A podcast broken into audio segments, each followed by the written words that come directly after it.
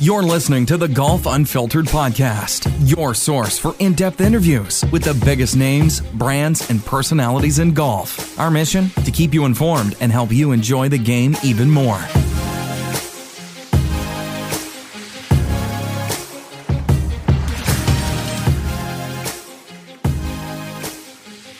All right, everyone, welcome back to the Golf Unfiltered Podcast. You've got a full boat here, folks. We've got a special treat for you on this Monday after the Waste Management Phoenix Open and the Super Bowl. You see Nikki, you see Dan, and we've got Trevor Reaske for the first time. Hi, everybody. Nikki, we'll start with you. How you doing today? A lot of action over the weekend. Feeling all right? Yeah, I know. You literally hit record as I started yawning because I was up until 2 a.m. trying to solve that dang DoorDash code to win that Super Bowl commercial giveaway thing. And I got it. So we'll, I don't know. They said they'll send an email out within 24 hours to tell you if you won or what you won. So maybe I'll win a car. Who knows? Nice. That would be a good way to start the week off. I probably won't. I'll probably win the E-Trade baby with the pickleball paddles, but that'd be awesome. Yeah. We'll definitely talk through some commercials as well. Dan, you were just telling us about some of your degeneracy fails. I was right there with you, bud, by the way. I had so many combinations involving the Chiefs winning, and all that had to happen was just like one of the guys who has been getting in the end zone all playoffs, Kelce, Pacheco, any of them, just, get in the end. Nope, couldn't get in the end zone. Also, for us East Coasters, I know that, Adam, you're the lone not East Coaster. Overtime on the Super Bowl. That was a little. That was brutal. Brutal. Luckily, Shanahan had no clue what he was doing, and it didn't go into a second overtime, or else we may still be waiting for this game to finish right now. But yeah, no. It was something, all right. I had the no touchdowns the whole game prop bet going, and it looked good up until about 2 minutes in the first half. But then, obviously that didn't happen. And now, Trevor, your first. Well, so first of all, you've been on the show before many years ago. We've thought about this, but now you're part of the GU team. How was your Super Bowl experience, your Sunday? You did a lot of cooking. Yeah, but it's kind of like passive cooking. You just kind of have to sit there and make sure the house doesn't burn down. So that was mission accomplished on that front. I had a couple degenerate bets as well. 31-28 49ers was my shot at predicting the correct score, which would have paid out, a couple $1,000 bucks, but here we are. It was 3 points. I had that right, but, tired today for sure. Yeah. Well, you're for folks who don't follow Trevor, be sure to do so at Trevor Reaske. You'd see our handles on below each of our names here. You are a barbecue connoisseur, I would say. Is that pretty fair? You had a lot of things on your grill.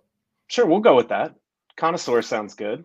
I'll put that on my resume. But nice. Yeah, I had gotten a new smoker for Christmas, and this was the first run at it. I feel like using the pellets is kind of cheating a little bit, but much more convenient. So it turned out well. I'm full. I got plenty of leftovers, and people that were eating with me seem to be happy. So that's what you want. That's all that matters. Nikki, I'm sure you saw food poisoning. That's the end goal, right? I've probably done it before. So this one was good. Yeah. This one worked out. Nikki, I'm sure you saw Trevor's Masters Cup he was using for the pellet scooping. Yeah, for the pellet scoop. Mm-hmm. Yeah, that's from the Taste of the Masters purchase, which I don't know what to do with all the cups because I'm an idiot and I'll probably buy it again this year. So I've bought it every year they've offered it. My wife will continuously say to me, "Why do you need more of these cups?" I was like, "Because the date's different on them." We put some out last night ourselves for people coming over. I think she was secretly hoping that people would just take them with her. I did not allow that because I'm also the same way as you, and I'll just keep buying more of them. And that's when you have guests over, you put out the nice silverware and glassware and all that stuff. Yeah, I know. Exactly. That's a Taylor Swift song. Love it. By the way, quick side note: when did Belinda Carlisle become the voice of the Masters? Those commercials over the Super Bowl, incredible.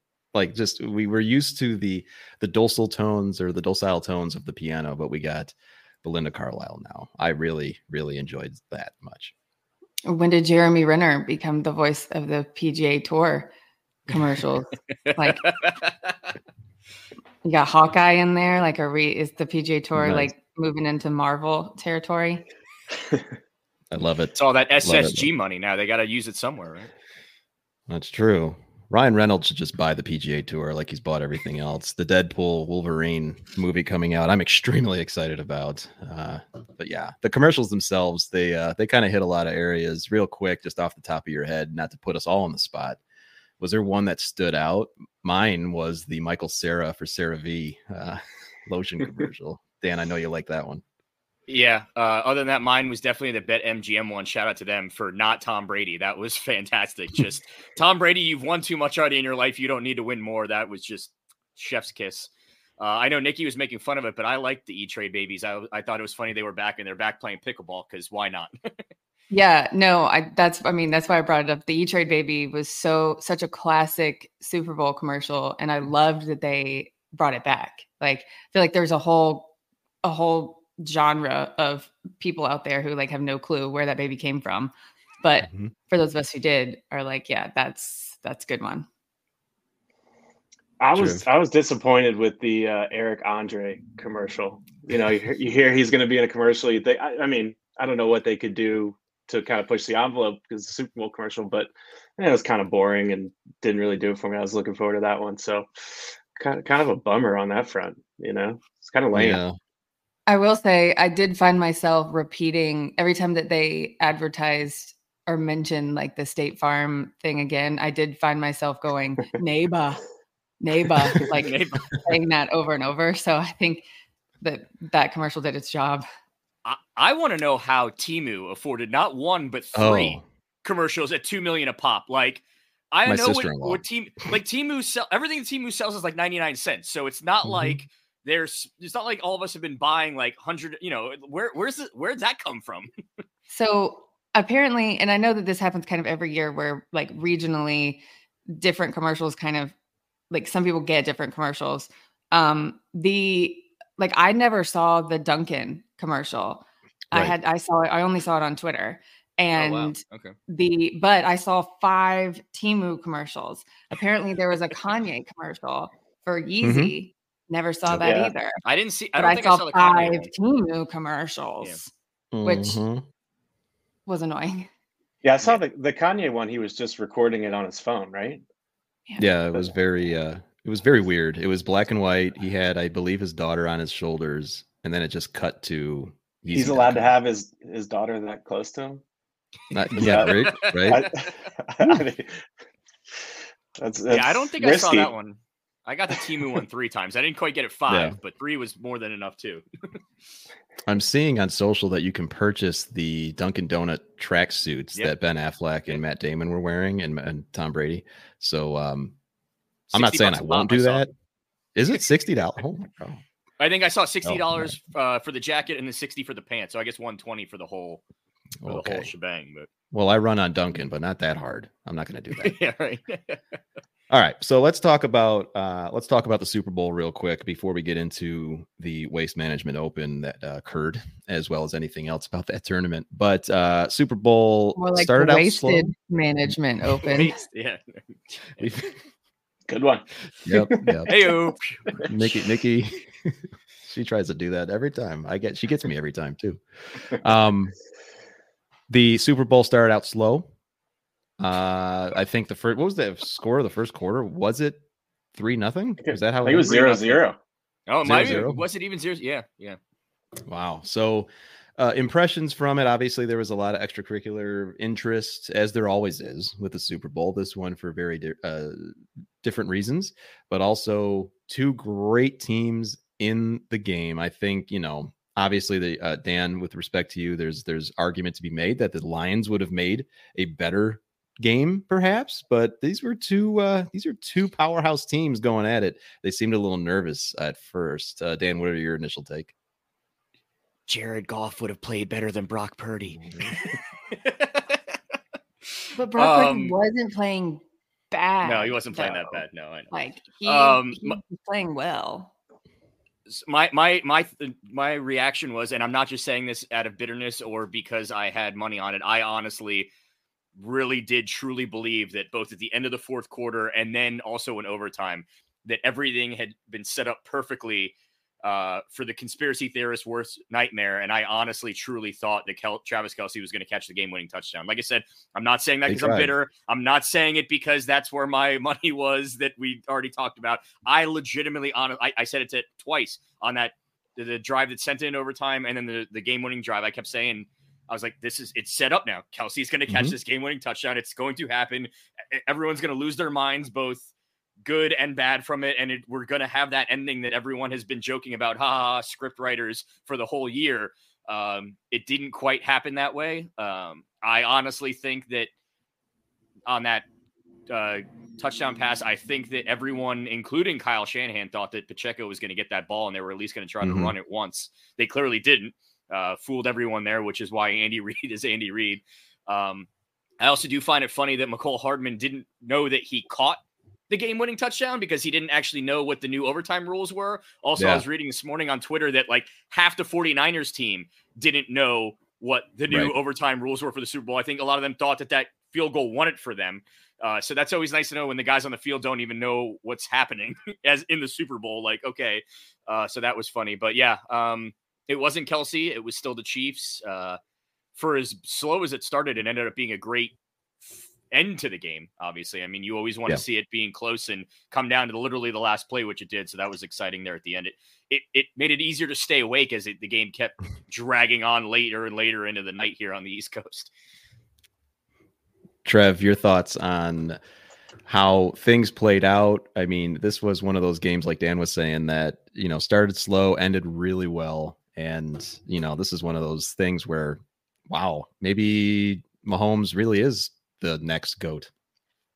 Yeah, he's just unbelievable in those types of moments. Like he was unstoppable, that game-winning drive. And we got to talk about Kyle Shanahan, because this is the third time he's lost a double-digit lead in the Super Bowl. He's been part of both Super Bowls that have gone to overtime, lost both of those, and he didn't know the rules, which is just mind-blowing to me. For a guy as smart as he is, I mean, nobody's better at drawing up creative play designs and things like that with the motion that he uses. But what's he doing?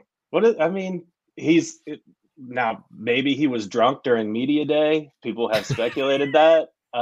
He was kind of, if you look back at the interviews that he did, he was kind of maybe not 100% there. What is he doing? I mean, at least have to have that conversation with your team. Like, hey, there are new rules in case this game goes to overtime. I don't know what we're doing here. And, but yeah, didn't Joe Biden say that that's how they drew it up? Wow. I mean, that's a bold thing to come out with right after. I mean, right. It's funny. I had to check like 7 times to make sure it wasn't a parody account. Like, right? This is real life. And also you have to wonder too, and maybe it goes back to him not knowing the rules. Like, both teams are going to get the ball no matter what. You take the ball second there, because then you know exactly what you have to do.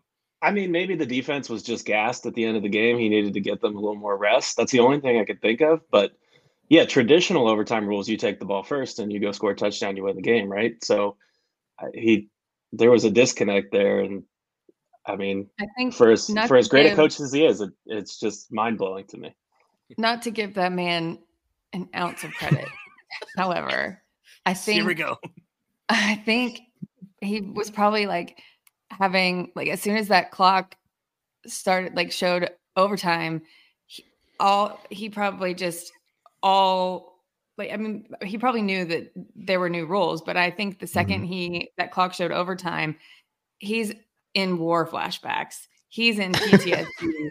He has no idea where he is anymore, you know? And like, he's like, yeah, we want the ball first. Like, I'm not going to let this happen again. I'm not going to let this happen on my watch. And so then we see what happens. And then he clicks back into reality and we see, you know, and I mean, but clearly there was some communication issues, and because the whole team had kind of no idea what was going on. And I think there were a couple plays before they got to overtime though, that infuriated me simply because I kept going back and forth. And I know I said this on the last episode too, that I didn't really have a dog in the fight. I wasn't really pulling for either team because I didn't like, yeah, Mahomes is great. Like, but it's like, it's kind of like they're the Alabama of the NFL now. It's like, okay, come on. Like, do we have to just keep seeing the same team winning over and over again? You know, it's like you don't want another Tom Brady situation where it's like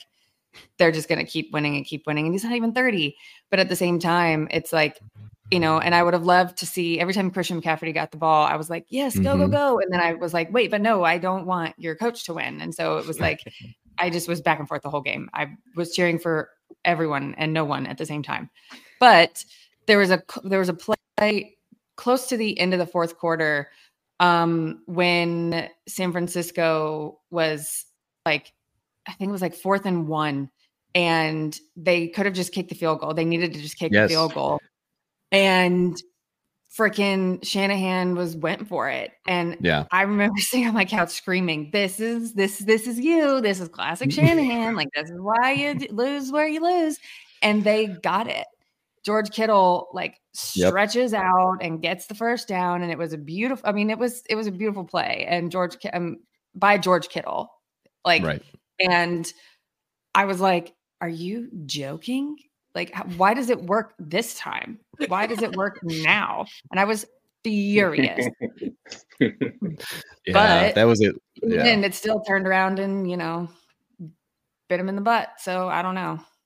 It sure did. Probably a little bit of justice served, I would say, Nikki. I know that there was a long history. And we just talked about it a little bit of the Shanahan history. But, I mean, that had to be a little bit sweet for you to see. I think the biggest missed opportunity was the fact that they did not send Matt Ryan's in the building. Like we know he's there. He was there during the pre-show, but they did not put a microphone in his hand and send him to the field to be the one to do the post game interview with Shanahan. Like, I think a lot of people would have argued and been like, that's wrong. But a lot of other people, especially after that halftime show, that we got was very Atlanta, which is the halftime show that we should have gotten when the Super Bowl was in Mercedes-Benz. Like, are you kidding me? The A-Town Stomp, Usher, Luda, like Jermaine Dupri, Lil Jon. Are you kidding me? We got Maroon 5. Yeah. What did you think about the halftime show? I enjoyed the hell out of it. Obviously, you liked it, Nikki.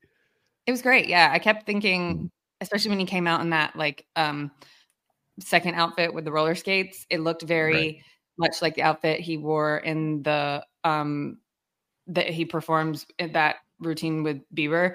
So I kept thinking that Bieber surely is going to come out. Surely he's going to perform Somebody to Love with Bieber, and he didn't. But that's okay. I'm not like a believer or anything. I know there's a lot of people who are, but it would have been cool. But it was way cooler to see the people who did come out. Alicia Keys had a little bit of a rough start with that first note, but she brought it back in there and she brought it home. Also, she's a pro. Yeah, her Usher must have a very secure relationship, and her husband must have a very secure relationship or friendship with Usher, because just the way that man was like all up over her, you know, that it was noticeable. They didn't seem that's to mind, for sure. Though. No, no. Trevor, Dan, any thoughts on the halftime show? I don't know how you get roller skates on that fast. Like, isn't that kind of thing you have to like lace up and I mean, we could have seen a shattered ankle from Usher, but he pulled it off. That was pretty cool. Usher was actually spotted at a Sparkles skating rink in December. Like really? In Atlanta around here. Yeah. There were videos that came out and they were like, look at Usher, he's skating like, and there were all these videos in December. And so then last night after the halftime show, people were like, this is making a lot more sense now. Like, I see now why the skates, where the skates came from. Cause he was practicing. He's practicing. Yeah. I heard he applied for a marriage license in Vegas while he was there too. Did we hear about this? Really? No. Yeah, I don't even know who he's dating. Who's he date? Do we? Know, like, I forget, dating? But yeah, I've been told by a couple people he applied for a marriage license while down there, which is interesting. So you got to be that'll be the to marry that dude after all the songs he's put out about cheating and having love in the club and everything. Yeah. Right. There's got to be some truth to some of those lyrics. Right. So. Right. Absolutely. Watch this indeed. All right. Any final thoughts about the Super Bowl? I mean, obviously the Taylor, Travis, we got what we wanted to see. America got what they wanted. At least a big portion of America got what they wanted to see. Any final thoughts there? Yeah. I got to say this one. The Chainsmokers playing Taylor Swift's music last night in front of Taylor Swift. Bold choice, Cotton. That's a bold strategy. For imagine playing Taylor Swift's music in front of her. Like, oh, okay. At least they played Taylor's version of the songs, because if like it could have gone very south if they didn't, because you could you could tell she would have been not very happy about it. But I thought it was cute. I don't know. There was one moment when Travis started singing Viva Las Vegas on stage, and then they panned to her on the field. You could just the face she's making, you could almost tell that she had the ick for a minute. She's like, is this necessary? Do you have to scream, sing Elvis to everyone? The Beastie Boys was one thing, but you're ruining this song. Yeah. Let the singing rough. Be my thing, please. Yeah, that was a little rough. Hat tip to Jim Nantz for prompting him on the Beastie Boys, by the way. I was like, okay, Jim, good job. I'm sure the first of many times where he will do something to inevitably embarrass her for the funniest reason. Oh, yeah.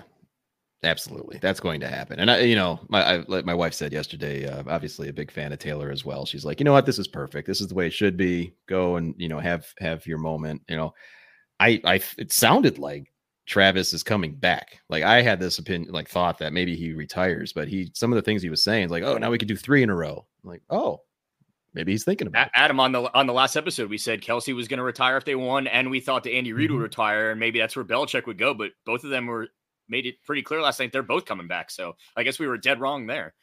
Yeah, we'll see. We'll definitely see. All right. When does she sleep? When does Taylor sleep? When does Taylor sleep? I mean, I've done very little today, and I'm already exhausted. She's flying all around the world, and partying. She's got to be in Australia. What, on Thursday? Yeah. Yeah, it just sounds miserable to me, but whatever. She's a better person than I am. Yeah, well.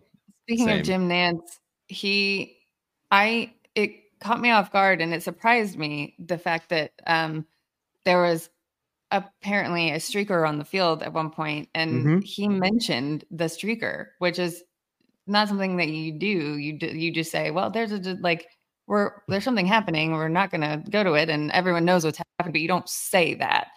But it caught me off guard that I kind of would have expected it out of Tony Romo, because he's oh, look at a streaker, but it caught me off guard that it was Jim Nantz who said it. I think it was Jim Nantz who said it, because I was like, yeah. Wait, what? Yeah. But and he did follow up by saying, oh, well, we don't want to talk about that, though. And, he kind of followed in on it. But I got to say, I watched a little bit of the Nickelodeon broadcast, and, SpongeBob and Patrick, they might give Jim Nantz a run for his money a little bit. I wouldn't mind seeing a Masters broadcast on Nickelodeon. I wouldn't mind it. I know I pitched an absolute fit about the Dude Perfect Amen Corner nonsense, which is very different. But I think a Nickelodeon broadcast of, a golf tournament or something might be interesting. The Slime Cup meets Amen Corner. Something like that. Yeah. Yeah. I mean, you had Dora the Explorer come up and explain what penalties were, and, where are we going? Back 5 yards. And it was great. It was educational, and I don't know, might be interesting. Can we get Fred Ridley slimed? I mean, would that be something that he'd go for? Maybe. I don't know. Could be interesting. The jackets are already green. So. True. And then 30 seconds later, you'd have Augusta National branded slime in the tent there, or in the by the merchandise. Love it. I think we have, well, and you know, hey, we got a marketing idea now. So Augusta National, we know you listen. People would buy it. People buy anything with Augusta National slapped on it. Yeah. The Golf Unfiltered podcast is supported by our friends at Cog Hill Golf and Country Club. Located in Lamont, Illinois, Cog Hill features 4 challenging courses, including the world-famous Dub's Dread. They also boast one of the best golf academies in the state, featuring top tracer analytics at their driving range, heated bays, 2 bars, and so much more. Cog Hill has been a longtime sponsor of the Golf Unfiltered podcast, and we are pleased to work with them once again in 2024. Go visit their website at coghillgolf.com right now to book your tee time. Mizuno Golf returns as another sponsor for the Golf Unfiltered podcast for 2024. We have really enjoyed partnering with Mizuno Golf because, let's face it, nothing feels like a Mizuno, and this holds true for every product in their arsenal, including their woods, irons, wedges, and anything that you put in your bag. Mizuno has long been known for their high quality and high performance, and we want to bring that to our games, and you should too. Go out to MizunoGolf.com right now to learn more about all their new products as well as how they can improve your game today. We're also brought to you by our friends over at Sharp Focus Nutrition. Sharp Focus Nutrition brings everything that you need to keep playing your best from a nutritional standpoint while you're on the course. Let's face it, we probably don't eat and drink the best when we're playing golf, especially on the weekends with our buddies when we're just out there to kill some time. The folks over at Sharp Focus Nutrition have developed a step-by-step nutritional system that you can implement into your game right now to play your best. Go out to sharpfocusnutrition.com to learn a little bit more. The Golf Unfiltered podcast is brought to you by our friends over at Sunday Golf. Let's face it, golf bags are $10 right now, but Sunday Golf offers different models and lightweight bag options for any golfer, no matter the course or number of clubs that you prefer to carry. I personally use the 14-club Ryder 23 bag as my everyday gamer, but I also have a 6-club Loma bag for my practice sessions and casual weekend rounds. You'll love Sunday Golf's casual take on the game, including their golf bags, apparel, and accessories. Be sure to visit sundaygolf.com to learn more. So let's talk a little bit about the golf now. And so, all right, I was thinking about how we can cover this topic. The Waste Management Phoenix Open has gone in so many different directions throughout just a few days. Obviously, we all are aware by now of Saturday's debauchery where they had to shut down the gates. They couldn't let anyone else in. We saw reports of 500,000 people just converging down on TPC Scottsdale. I have been to the tournament once. It's definitely a sight to behold, but this was a few years ago. It felt different this year. Obviously, there were so many people there. They had to stop alcohol sales. We hear reports that people were getting into the VIP booths, stealing alcohol, so on and so on and so on. My goodness, Nikki, where is the Waste Management Phoenix Open right now in the greater lexicon of golf? Is it time for an intervention? Well, I mean, obviously, yes, because the players are pissed about it. The players are, you're not going to have the top name players come back next year if they don't change some things, if they can't guarantee that people aren't going to yell things in their backswing and scream at them. And there's an expectation, I think, on 16 that you're going to hear noise, but there shouldn't be an expectation that you're going to get yelled obscenities at, and even on that hole and in your backswing, and they're like, you shouldn't be yelling things as someone's over the ball at any point. Right. And that has started happening outside of 16 and across the course. And a lot of people are blaming, oh, well, the weather, and oh, it forced people more closer to the ropes and it forced people here and there. I don't care. Like, that's just not what you do at a golf tournament. And I know I've said this before, and I know I've made jokes about this before, but like, the fact that my first golf tournament that I ever went to was the Masters, until I was well into adulthood, like even seeing the Waste Management, you know, well before this year, I used to be like, oh, and you know, clutching my pearls kind of situation. But like, especially this year, I'm like, y'all have got to get it together. Like, what are you doing? You're just peeing places. Like, there are bathrooms. What? That's disgusting. I mean, where are your parents? Exactly. It has gone too far. I mean, personally, I hope that like there's some sort of way that those people could never come back again, but I don't know. I don't know that the only way that they could guarantee that the players will come, that the top name players would come back to that tournament, is to make it a designated event. But then you make it a designated event, and it forces that kind of behavior out of people, because it's going to force like people to want to come, and it's, you're putting yourself in the cycle. So I don't know. A lot of things happening at once, Dan. I mean, we know that the weather had a lot to do with the parking situation. We understand a few of the parking lots were closed as well, which didn't help things. But I mean, where are you at on this whole thing? Well, it was always the outlier event on the tour schedule. It was always the one that was advertised as the party with golf as kind of the ancillary thing in the background. But it was like the lovable outlier. Saturday made it no longer lovable anymore. It's just the outlier now. I'm not really sure the logic as far as the organizers of the event when it came to Saturday, because we had known, the public had known for 2 weeks now that Saturday, the third round tickets had been completely sold out. So on its own, you were already going to be at max capacity come Saturday. Then the second round bleeds into Saturday because of the weather, and someone decided to say, hey, everyone with a second round ticket can just come back on Saturday all day, knowing that they were already going to be at capacity with just Saturday tickets alone. And so obviously when you have a sold out third round and a second round bleeding into the third round and allowing those people with their Friday tickets back in on Saturday, I mean, at that point, what do you really expect? I also did find it funny. I don't know if anybody else caught this yesterday when I was watching some of the coverage, leading up to the start of the Super Bowl.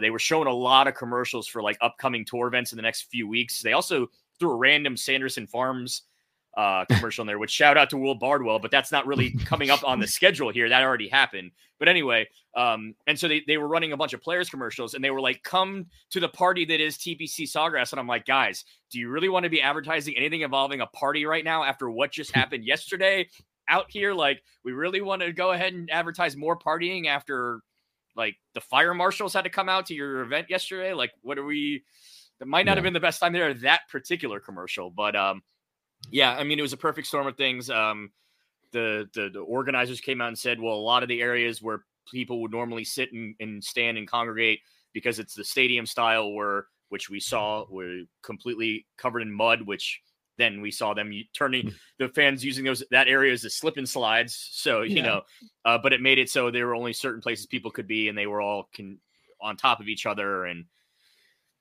yeah, I guess it was a perfect storm event, literally and figuratively, because of the weather. But like, you've got to have a contingency plan in place, like knowing for as long as they knew that Saturday was a sellout. I hate to say it, but I think that's got to be the one time where you say, hey, guys, sorry, anyone that had the Friday tickets, I know you didn't get to see the entire second round, but tough. Nikki mentioned the Masters. Augusta does it. If Friday gets rained out, you don't get to take your Friday tickets and use them on Saturday. At least I don't believe so, right? You just, it is what it is, and sorry. And we hated that it happened that way, but that's what happens when you play outdoors, and, it is what it is. So I'd be willing to bet that won't happen anymore. That if we see these situations going forward where they have rain delays and rounds bleeding into the next day, they're not going to just let everyone in with the day before's tickets anymore. Cause that right there would have solved so many issues if they just didn't let all the Friday people back in on Saturday. There's a good chance that would have. Obviously, there's some changes that need to be made if if you're in agreement with the points that we're making. Trevor, I know that this was a situation where Live Golf was somewhat down the road in Las Vegas. Obviously, the Super Bowl also in Las Vegas. If some changes need to be made, perhaps, to the Waste Management, but do they need to be made to the degree where this is now watering down the Waste Management Open too much on this very highly competitive atmosphere that we're at in men's professional golf? Yeah, I mean, they do need to make some changes. I mean, if you go to a bar and you're overserved, they don't serve you anymore. Like, I mean, what?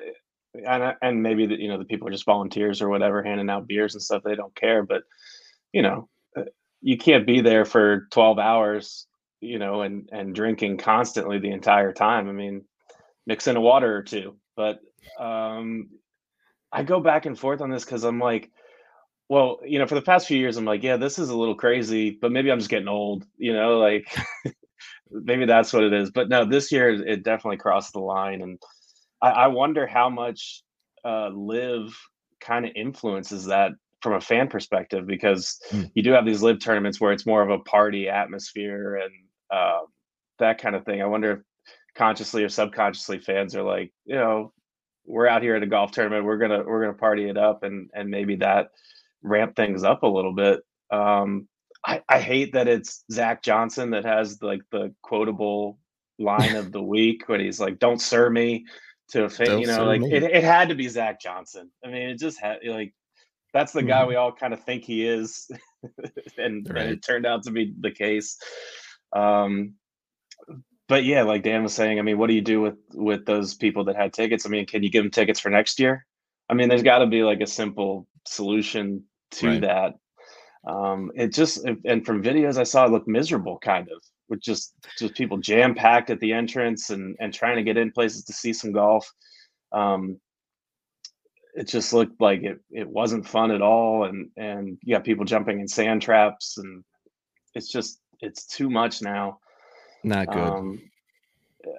I wonder what the tour will do in response. I mean, do you limit ticket sales? Do you limit alcohol? Well, you know, it's got to be on the table now, right?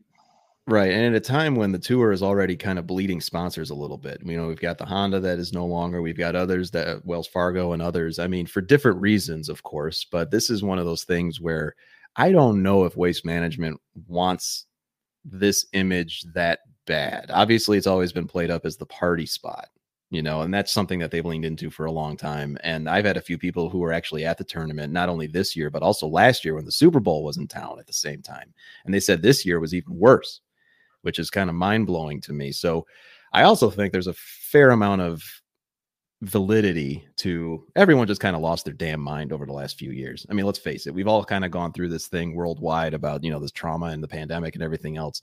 And now people are just, oh, I can go and do whatever I want. And these, and I think, Nikki, you were saying in our group chat where, you know what, this is just a time for them to kind of release. And now these kids are now old enough to go and do this stuff. And maybe this is just a natural progression of everything that else has happened. You know, I thought that was a really good point that you made, Nikki. Yeah, I think, I mean, I was on a soapbox a little bit, I'll admit, but like, I think, you know, some of these college age kids that were there, they were like, what, 18 years old at the start of the pandemic, and, you know, seniors in high school. And so they're like, you know, transition into adulthood was kind of taken away from them. And, that, well, the transition into adulthood that kind of the rest of adults got. And so I think that has some to do with it. But at the same time, a lot of the videos we were seeing of people like just sitting on a stool and peeing because they were so drunk and they thought, like, I don't know, maybe they were in the bathroom or they just were so drunk that they couldn't hold it. I don't know. Or they were just peeing in the grass or peeing in. Those were like not college kids. Those were grown ass adults.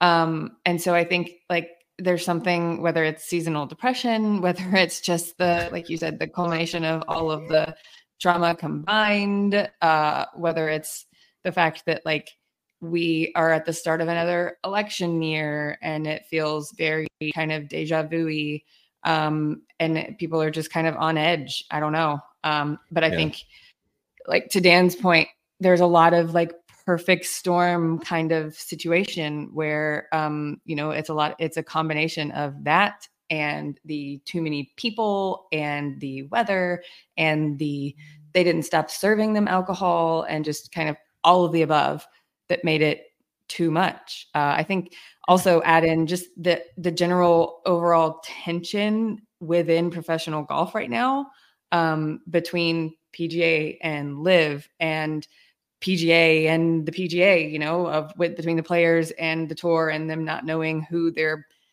boss, quote unquote, is and where their paychecks are coming from and, you know, all the above. So, I think just it all boiled up to let's all lose our minds at the same time. Right.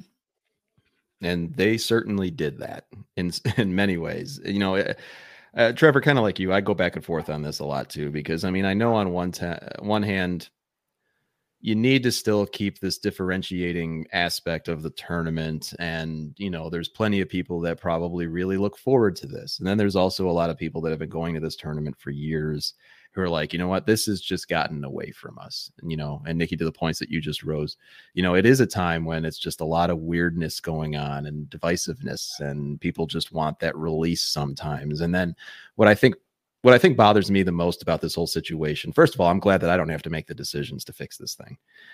Secondly, I think no matter what the tour and the Thunderbirds, the organization that runs the tournament, what they end up deciding, there's going to be a big group of people that don't like it, you know. And Dan, I mean, I don't know your thoughts on moving forward past this point. I mean, we've already talked about maybe making it a designated event, just kind of keeping in that way to protect the field as far as who's going to come and make up the field.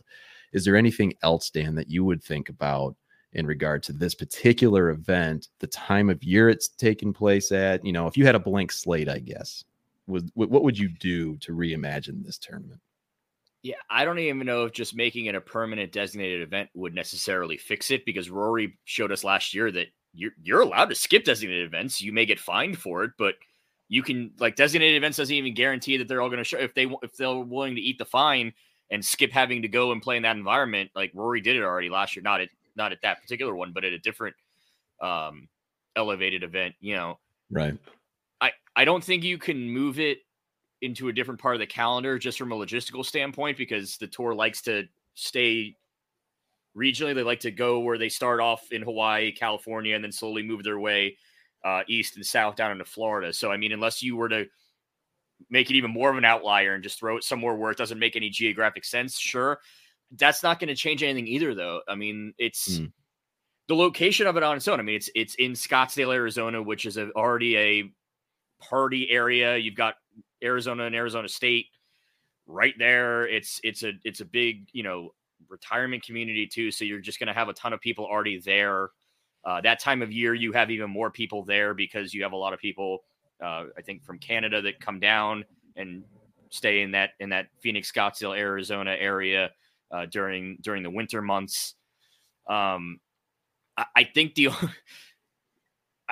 only thing, if you really want to make it where it's just another PGA Tour event, you rip out you return 16 to how it was when Tiger made his ace in, what was it, 97, 98, when it was, yeah. I mean, there were still people surrounding it, but it was just, it looked like a regular, every other hole where there's just people along a rope line. There wasn't a crazy built out, you know, arena essentially built out around it.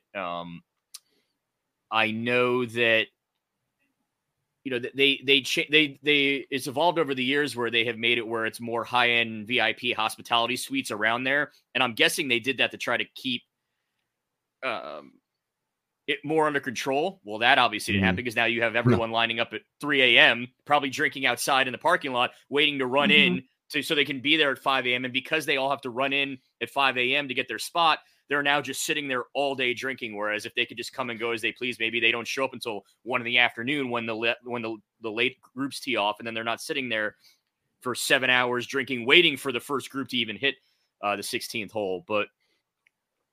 And that is not a short run either. Yeah, I'll tell you, having done it, I think it was you said in our group chat that day, how's nobody been trampled so far? Like, that's the only thing that hasn't basically happened yet. But I think short of just ripping out that entire thing, which then at that point, that's what makes the tournament the tournament. So if you're going to rip out that entire arena atmosphere, then you're basically just making it another random nondescript fill-in-the-blank tournament with fill-in-the-blank guys playing it every week. So I don't know what the solution would be. The only thing I could think of for this one, when Trevor was talking about, well, yeah, what do you do there as far as, like, if you had the Friday tickets to not let them in? I mean, most of those people weren't actually there to see a golf tournament. So if they were to say, hey, you can't come back tomorrow, like, they already sat there and drank all day, maybe be like, hey, on your way out, we're going to give everyone some merch credit. Go buy an extra hat or an extra shirt or whatever, and you can't come back tomorrow. I mean, I don't think anyone's really going to well, I shouldn't say anyone. I don't think the majority are going to complain about that, because the majority weren't actually there to watch the golf tournament anyway.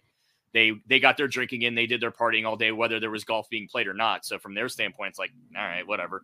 Yeah, it's an interesting tournament, and you know, the course itself isn't anything really special. I mean, these guys are shooting lights out there. It's something that they're just going to eat up time and time again. And so, to your point, Dan, you know, and a few final thoughts too about the tournament itself. I mean, 16 is everything that it is. I mean, it's the staple of the tournament. I mean, if they did do that, which might be a, you know, dialing it back a little bit might be one way they could go in a few years. Then, of course, you do run the risk, like you pointed out, of kind of alienating a few fans who go there for only that reason. It's an interesting thing. I think people are going to have to really be open. Golf fans are going to have to be open to any changes that can occur in response to competition in this space now. I mean, Live Golf is what it is. This isn't about Live Golf, of course, but it almost seems like every little decision that the tour has to make, whether it be about course setup, scheduling, whatever, there's always this thing in the back of their minds, and that being Greg Norman and his crew. So it'll be interesting to see how things play out. Any final thoughts on the tournament? Trevor, you got anything else for us? Yeah, I mean, you're talking about the course itself. I think it does create a good amount of drama coming down the stretch, which, you know, a lot of courses don't do that. And to rip out the stands on 16, I think that would be a huge bummer because, like, my dad is a casual golf fan at best, but he looks forward to watching that part of the tournament just to kind of see how the guys handle that atmosphere. How they react to being booed for a bad putt and things like that. I mean, it does make it unique. It makes it a cool event, but people got to handle their boos. And that's, I mean, how are you going to do that? I mean, other than maybe, right. You know, maybe you have more police or you have more security type people there that can kind of monitor the situation. But I would hate to lose the things that make this tournament special. And 16 is certainly one of those. You know, maybe there's assigned seats or something. It's not a free for all, or just something as simple as that could help. But I would hate to lose the specialness of this tournament because it's not a designated event. There's no reason why the top players would come there other than they want to be a part of that atmosphere. They want to be a part of the environment. And if we could find a way to just not go over the top with that, I think it's still a great tournament. It's a great spot on the schedule, provided they finish before the freaking Super Bowl starts, which they did not. We got to figure that out as well. But I love the tournament itself. I mean, I still love it when the guy comes out to cut the hole in the morning and he's getting cheered and stuff by the crowd. I think that's still fun. I mean, just we got to handle our boos, people. Yeah, I think that's the biggest problem, honestly. I think even the letting Friday people come in would have, because to Dan's point earlier, a lot of those people aren't really there for the golf. So they probably didn't think, okay, we sold 100,000 tickets on Friday. 100,000 of the Friday people are going to return for Saturday. Right. They probably thought like a fraction of those people are going to come back. Because they know people travel in for those tournaments. They probably plan their week knowing, okay, I can only come for this day, or I either already had a Friday and Saturday ticket. You know, I don't think it was necessarily the capacity that was the problem. It was the alcohol that was the problem. I think, you know, you've got to do something like a, you know, do it like you do it like a brewery or something where you have like a wristband of you get this many alcohols a day, you know, and if you start at 5 a.m.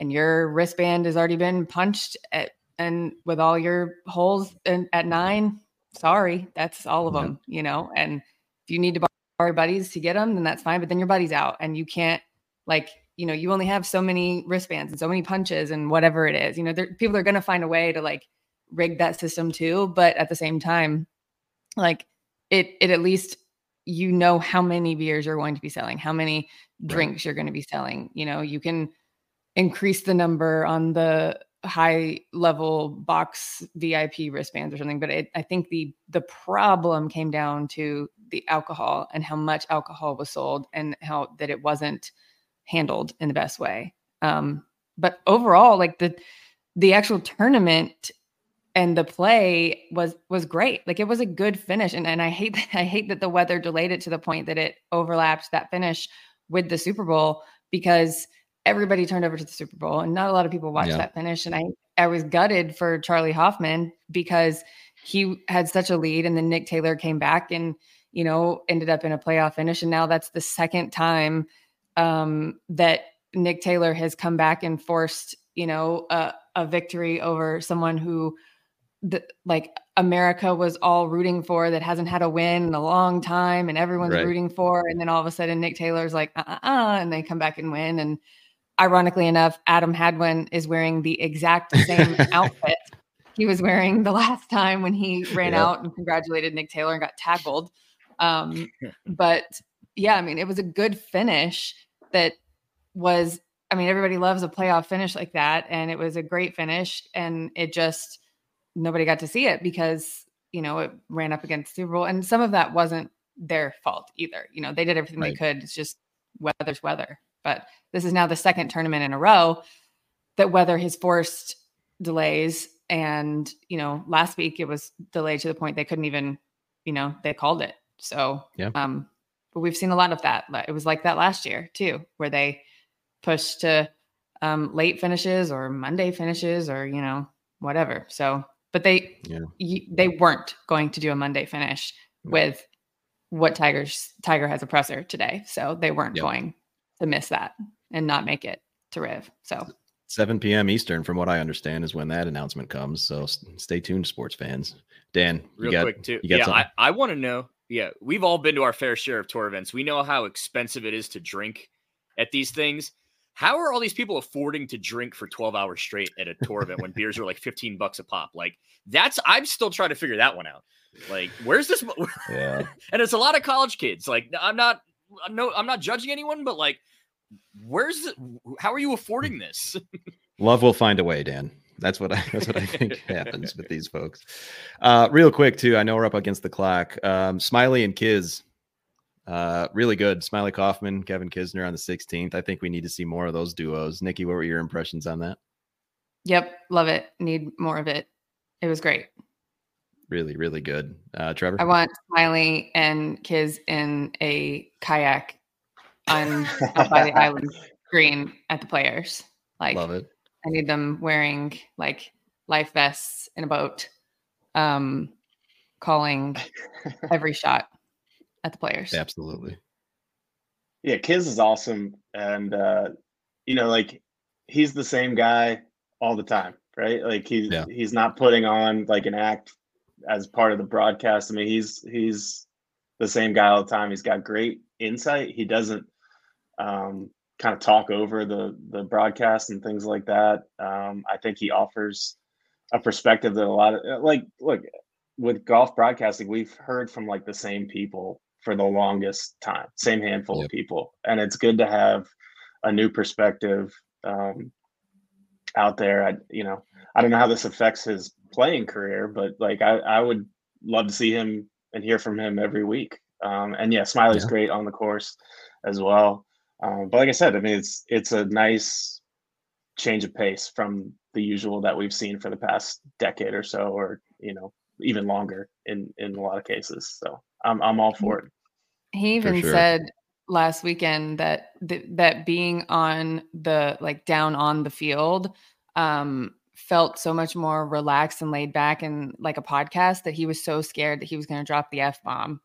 That like and how different it was from being like at the desk when he did that a couple weeks ago. So but that he loved it, that he loved that atmosphere a little bit better, I think. But it would have been very funny if he had dropped an F-bomb, I think. Absolutely. It's going to happen at some point. Dan, Smiley, a lot taller in person than I think. Yeah. Nah, I don't know. Friend of GU now? I don't know about that. Probably not after the comment I made and you had to correct me. Yeah, sorry. But no, I thought they were great. I'm all for Nikki's idea. Put him in a canoe and stick him out in the water there over by the tree on 17. Kiz ain't no hobby, apparently, golf commentating either, just like playing. So he's been awesome. He's been bringing it. I think they need to definitely lean into more of him on the weeks that he's not going to play. Obviously, like Trevor said, who knows what it's going to be as far as like his week in, week out playing. But I think if there's ever any week that he's not playing, and NBC has the coverage. They need to get him out there and put him out there with the people and just turn him loose. Yeah. Amen to that. Trevor, for context, we ran into Smiley at the PGA show a couple weeks ago, and he turns to me and he goes, "This is my first show." And I'm like, "Really? It's your first show?" And Dan's like, "Because he's usually playing, Adam." So not a good look. Sorry, Smiley, if you're ever listening. All right. Well, we covered a lot there, folks. On behalf of Nikki, on behalf of Dan, on behalf of Trevor as well, thanks for tuning in. I just want to remind everyone that we are made possible by our good friends over at Bridgestone Golf. They are the title sponsor of the Golf and Filter podcast. Be sure to go check out all their cool stuff, including the new Mindset decal that they've got on their golf balls. Jason Day, you've seen use it, and a few others. I'd imagine that our good friend Tiger Woods is also going to play around with it. They got feedback from him, so why not use it? And also be there you go, Dan. Thank you. And be sure to also follow all of us over at Golf Unfiltered on all the social media channels, but you can also see all of our individual ones here on the screen for our friends over at YouTube. So until next week, we'll be talking very soon. Take care, everyone.